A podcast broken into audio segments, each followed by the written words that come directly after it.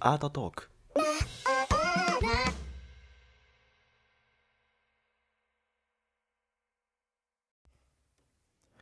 はい、 Hello everyone ということで今日は6月23日金曜日の夜です。はい。ちょっとまた、えー、更新が空いてしまいましたが、えー、なんだかんだこうバタバタしていたりとか、なんか仕事なり、週末出張が入ったりとか、で、まあなんかちょっと慌ただしい日をね、あの、こう取り戻してきていて、まあ制作だけじゃなくてね、なんかいろんなことできていいんですけど、はい。で、まあなんか、えーいろんな作家さんともね、話しに行ったりとか、わざわざこう、時間作ってもらって会いに行ったりとか、なんかね、いろんなことを、えーやって話をしていたんですが、まあ今回は、えーまあ作家の、まあ要はアーティストにとって、その、結局、どういうアーティストになりたいのかっていうことを、まあ、考えておくとか、まあ、しっかりビジョンを持っておくのは大事だよねって話をなんかしていったので、なんかその話についてしようかなと思っていて、その、どういうアーティストになりたいんですかっていうことを考えれて、どれくらい皆さん考えてますかっていう話。で、僕は多分割とはっきりとしたビジョンが、割とまあ昔からあって、こういう風になりたくて、だからドイツに行って、まあドイツではこういうことをやって、まあ学業、大学が終わったらこういうことをやりたいみたいなことを割と、まあ、あの、考えてはいた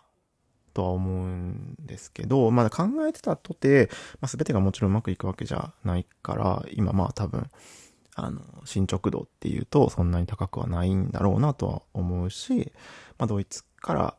紆余曲折あり、今日本に帰っては来てますけど、うん。まあなんか、えーいろいろあるけれども、まあ事実どうかっていうことは置いといても、まあ、この後、皆さんがどういうビジョンで、えーどういう作家になりたいのかっていうことを、まあなんか、どれ、どこまで考えてるのかなっていうことを話さなきゃなっていう、なんか最近こう高校生とか、あの、中学生とかも聞いてるっていう話を、えーいただいてるので、割とこう、もっと僕よりももっともっと若い人にも届くような、まあ、投げかけの話し方をしようかなとは思うんですけど、まあ、本当にその、つまり、どう、どこまで見えてますか？何を、どんなアーティストになりたいんですかっていうことを、どこまで言語化できてるんですかっていうことはすごく大事なことで、なんとなくぼんやり、えーまあなんかこんなことをやりたいな、みたいな、こんな人になりたいなっていうことを思ってるんではなくて、えー具体的に、もっと具体的にもっとどれくらい言語化をできるのかっていうことは、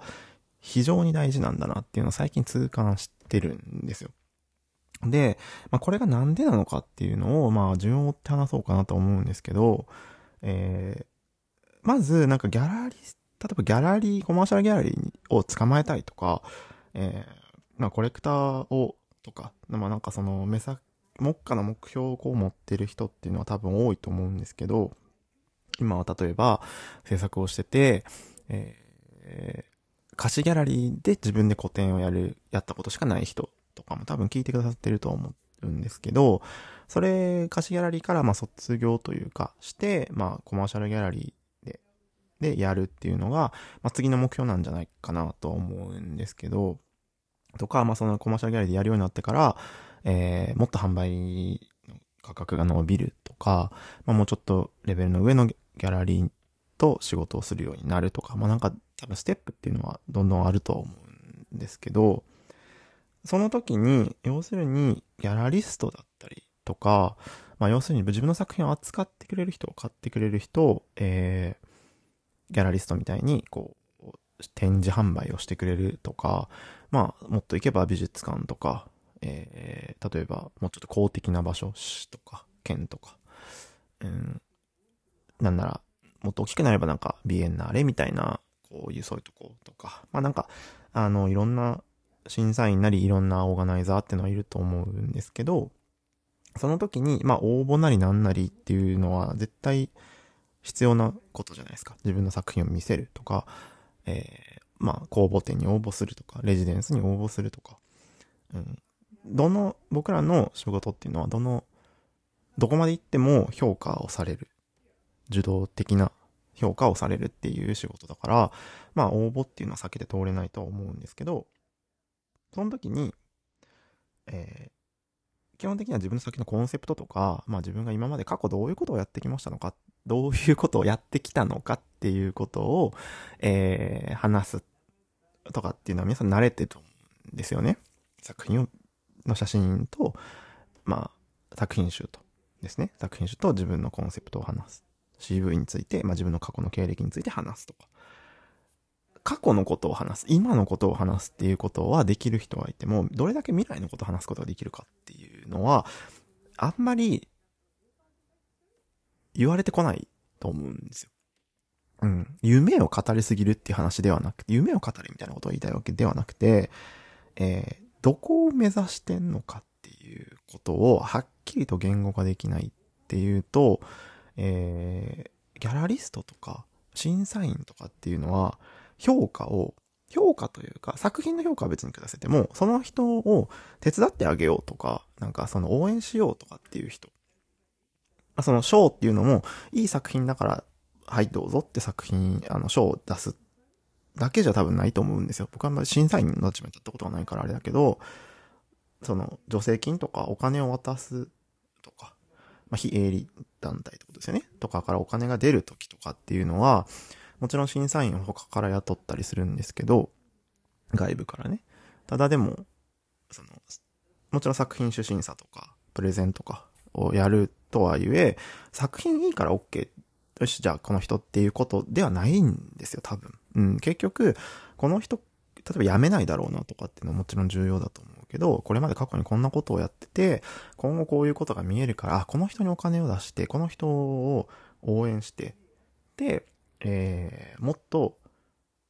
羽ばたいていってもらおうみたいな ことを考えてくれた結果の何かだと思うんですよね。その時に、えー、どんなこ、どんなルートで、どんなビジョンで将来やってきますっていうのを言語化できて言えてない人に応援できなくないですか？そう。応援できなくないっていう。うん。みんな何を目指してるのか。で、漠然と、いや、ルーブル美術館に展示してほしいですみたいなことじゃなくて、えー、なんか今こういうことをやってて、で、なんか理想とする人はこういう人で、この人はこういうルートを辿っているから、今っていう逆順からというか、そう。僕が大事だと思うのは、やっぱり遠くの目標を置いて、そこから小刻みに逆順で、えー、目標設定していくこと。10年後はこうで、5年後がこう、3年後、2年後、1年後、半年後、来月っていうプランを立てたりとか、まあビジョンを立てることで、じゃあ今今日何やんなきゃいけないのかっていうのが見えてくると思うんですよ。で、その時に、まあ来月の目標言わなくてもいいけど、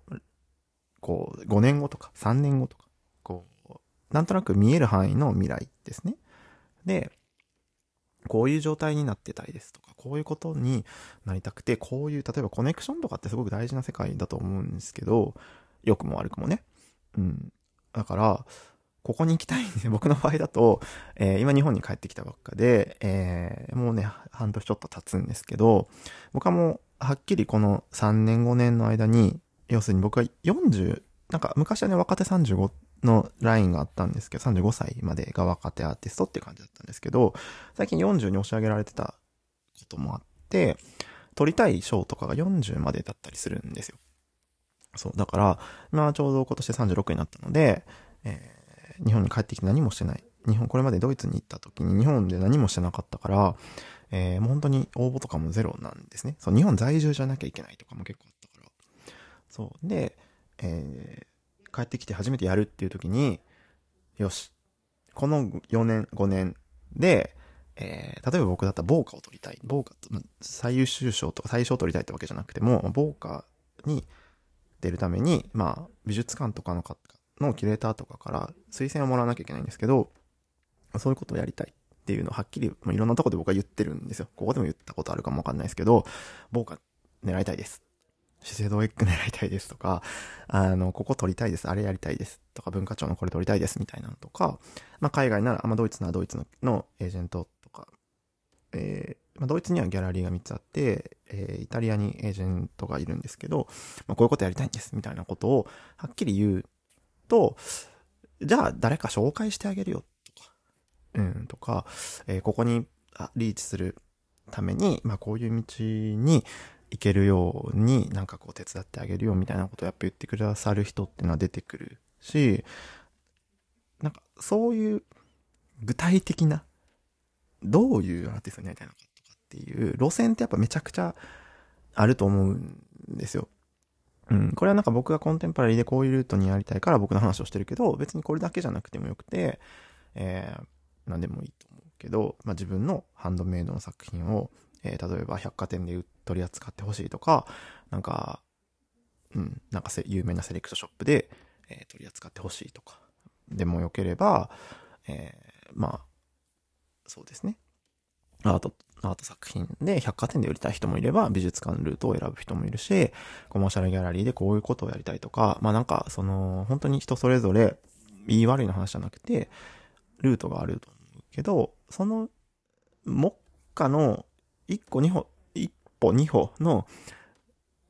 先ではなくて、5歩10歩の先をどれくらいみんな言語ができてんのかっていう。で、言語ができてないことに、言語ができてないと、えーやっぱり自分も指針ぶれ、ぶれちゃうから、なんとなくを毎年毎年過ごしちゃうんだと思うんですよ。毎年この時間、この段、この、なんこの時期に、この賞に応募してとか、まあ、なんかこの時間にあれをやってとか、えーなんか年に1回ぐらい展示するかみたいな感じになっちゃうっていう、こう、繰り返し繰り返し毎年の繰り返しをやっちゃう。で、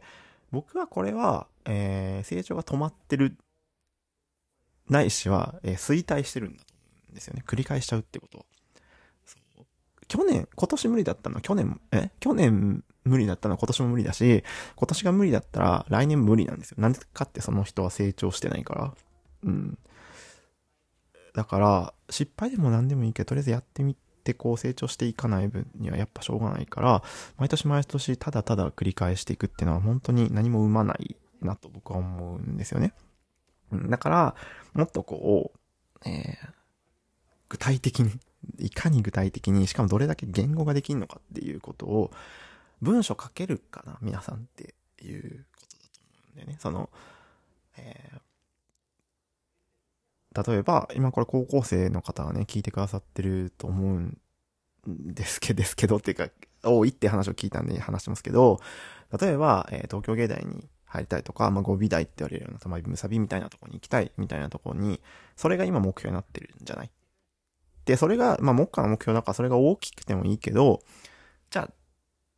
東京芸大出て、語尾大出てどうすんのって話ですよ。どこに行くの語尾大出ても、えー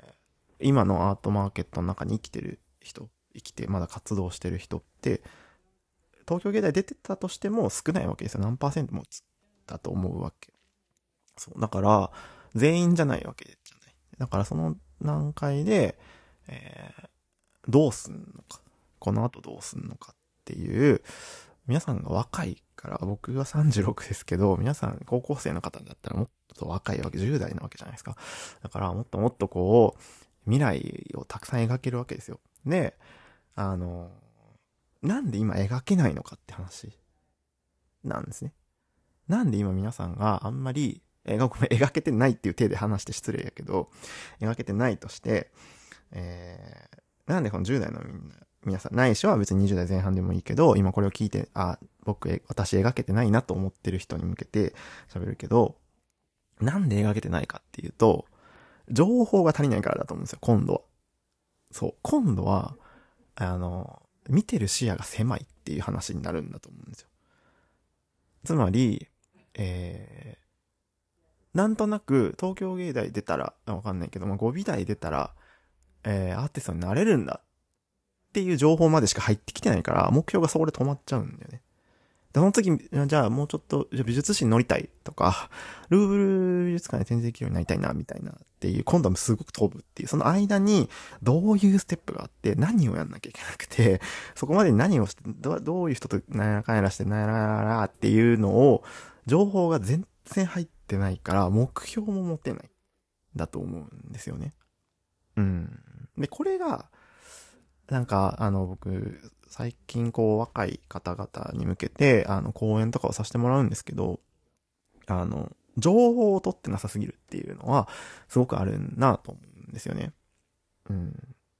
情報を取らないことに、取れないことに関しては、本当に僕は、えー、怠慢でしかないと思っていて、それは自分も含めてだけど、あの、今、もう、どんだけでもネインターネットがある。で、みんな若い子でも iPhone とか結構最新のモデルとか持ってるじゃないですか。そう。なのにもかかわらず、要は全然、もう最新のそのデバイスを持っているのにもかかわらず、情報が取れないっていうのは、100%怠慢なんですよ。うん。TikTok 見てる場合じゃないよっていう、そう。Twitter 漁ってる場合じゃ、まあ、Twitter は別に情報収集にも使えるけど、その、なんて言ったらいいのかな。例えば、英語だろうが、ドイツ語だろうが、何語だろうが、あの別に最近もうね、AI 進んでるので、全然、こう、いい精度の翻訳、ディープルーとかね、翻訳、全然完璧ではないにしろ、かなりの精度で翻訳できるわけだから、別に日本語でも読めるし、うん、今何が、今、例えば、えー、今、例えばスイスでバーゼルバーゼルやってましたけど、えー、バーゼルバーゼルでどういう作品でどういう作家が出てて、どれくらいの値段でっていうのって調べれば出てくるっていうか調べてた、なんていうの？行った人の情報を漁っていれば、なるはず。どんだけでも得れるはずなんですけど、うん、とかっていうのを、やっぱ得てる人と得てない人がいるわけじゃないですか。そう。だ情報が足りないっていうのは、あの、誰でも今できんのにやってないだけだから、完全に怠慢だよねっていう。で、情報がないと、えー、それこそ、なんて言ったらいいのかな？例えば、えー、サッカーやりますって言って、えー、世界一のサッカー選手になりたいですみたいな漠然とことを言ってるのにもかかわらず、例えばメッシが誰かを知らないとか、チャンピオンズリーグって何みたいな話とか、えー、で、ブンデスリーガが何、何なのみたいなことしかし、もう全然わかんないっていう、とりあえず、えー、インターハイ目指してますだけ、だけっていうような状況とかね。そう、だと、全然こう、普段の生活が変わるじゃないですか。方や、えー、インター、インターハイ優勝がまずいわけじゃないけど、すごいことだと思うけど、例えばインターハイ優勝しか見てない人と、えー、インターハイ優勝当然の話で、えー、最終的に、え、チャンピオンズリーグで試合したいです。じゃあ、ね、っていうモチベーションで、あ毎日過ごしてる同じ15歳がいたら、どっちがすごいですかって言ったら、全然後者がすごいに決まってるじゃんっていう。なんだ、情報がやっぱある。分、目標を持ってて、それまでに行くまで何をしなきゃいけないのかっていうのをこうバーってやっぱわかるじゃないですか。うん。ただ、なんとなく作品を作って、なんとなく発表して、なんとなく、えー、評価を受けて、なんとなく売って、なんとなく応募して、なんとなくコマーシャルギャラリー、いや、どうしよう、全然売れないなとかになっちゃってって、なんとなくがずっと続くと、やっぱもったいないよねっていう。ただ情報だって無料で漁れるわけだから、うん。そう、このなんとなくはすごくもったいないから、考えてこなかった自分をすごく責めるべきだと思うんですよ。言語化してこなかった。文章に皆さん書けますかっていう、今日何をして、明日何をして、あ、っていうかその10年後にどういう状態状態になってたいとか、でもこれって、あの、シンプルな話を、まあなんか、精神論の話はどうでもいいけど、えー、話を戻して、どうすればいいのかっていうと、僕はまずパッと、思い浮かぶのは、ロールモデルを見つけることだと思うんですよ。ロールモデルっていうのは目標にしたい人を探すっていうのはすごく大事だなと思うんですよね。うん。例えば、わかんない、誰々さんっていうアーティストがいて、で、この人はこの大学を出てますとか、この人はこの、例えばどっかに留学をしましたとか、えー、どこどこの賞を取ってますとか、えー、っていうのを、まあ、経歴で載せてたりするので、まあ、遡って見るわけですよね。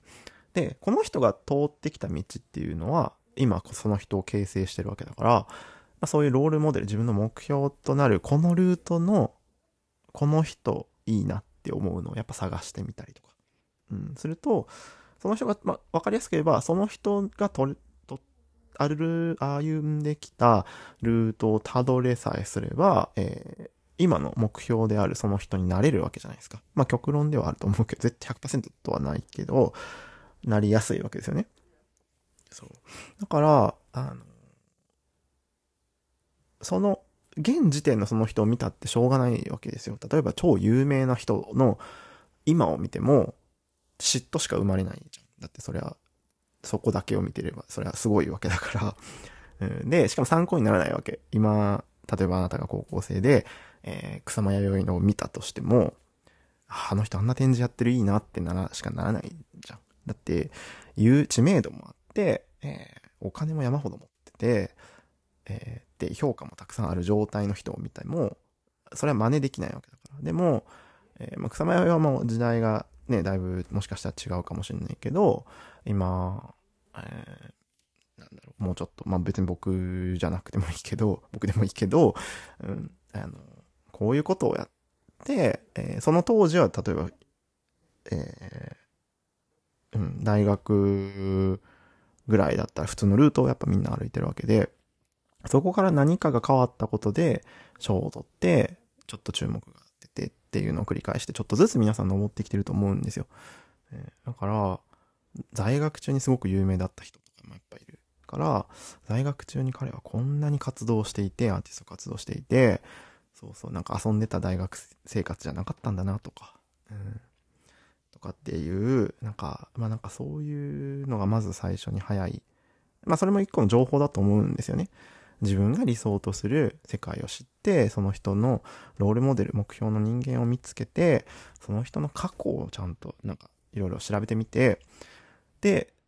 この人だって最初は無名から始まってるわけだから、村上隆さんとかもそうだし、そう、ちょっとずつ、ちょっとずつ経歴を積んできて今があるわけだから、有名な人でも。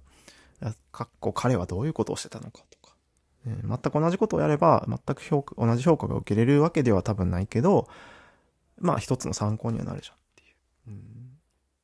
そう。だから、やっぱり、なんかどういうアーティストになんなきゃいけないのか、どういうアーティストがいいですかとか、ギャラリーにとってどういうアーティストがいいアーティストなのかとかって話もいろいろ聞いてみたけど、やっぱり、あの、応援してもらえるアーティストっていうのは、いいなと思うんですよ。うん。結局強いんだと思う。どんだけいい作品作ってても、アーティストがすごいクズみたいな人間だったら、やっぱ作品買わないっていうコレクターさんやっぱいた、いるんですよ。多分いると思うんですよ。本当に資産価値だけで作品を買うって人はまあいると思うけど、なんかやっぱ作品を買うってもらえる、コレクターさんにコレクションしてもらえるっていうのは、やっぱ応援してもらえる、したいっていう気持ちがやっぱ結構強いから、そういう意味でも、いいアーティストであるべきだし、いい人間であるべきだし、えー目標をはっきり、えー持ってると、やっぱ応援しやすいわけですよね。なんとなくやってる人間と、こここうしてこうしてこうしたいです。来年にはここ出て、再来年にはこうでっていうのを、はっきり、えー提示してるアーティストだったら、やっぱそっちの方が応援しやすいわけじゃないですか。うん、まあもちろん作品がいいっていうのは、なんか20分も喋ってきたけど、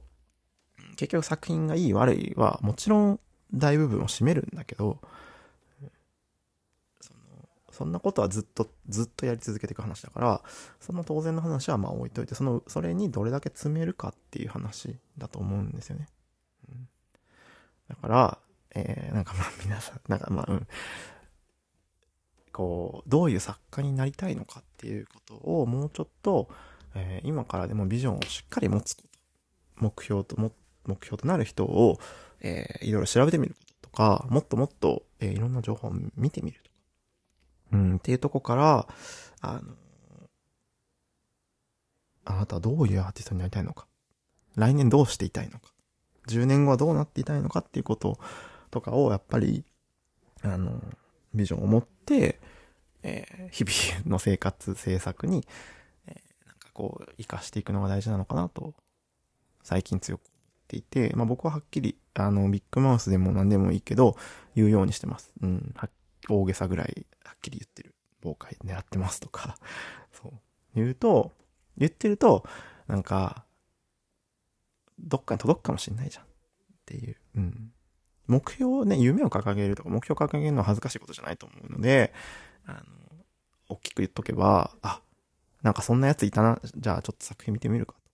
うん、じゃあちょっと応援してあげるかっていう人が出てくるかもしれないし、うん、自分、まあ引き寄せの法則じゃないけど、自分もそうやって言い聞かせることで、え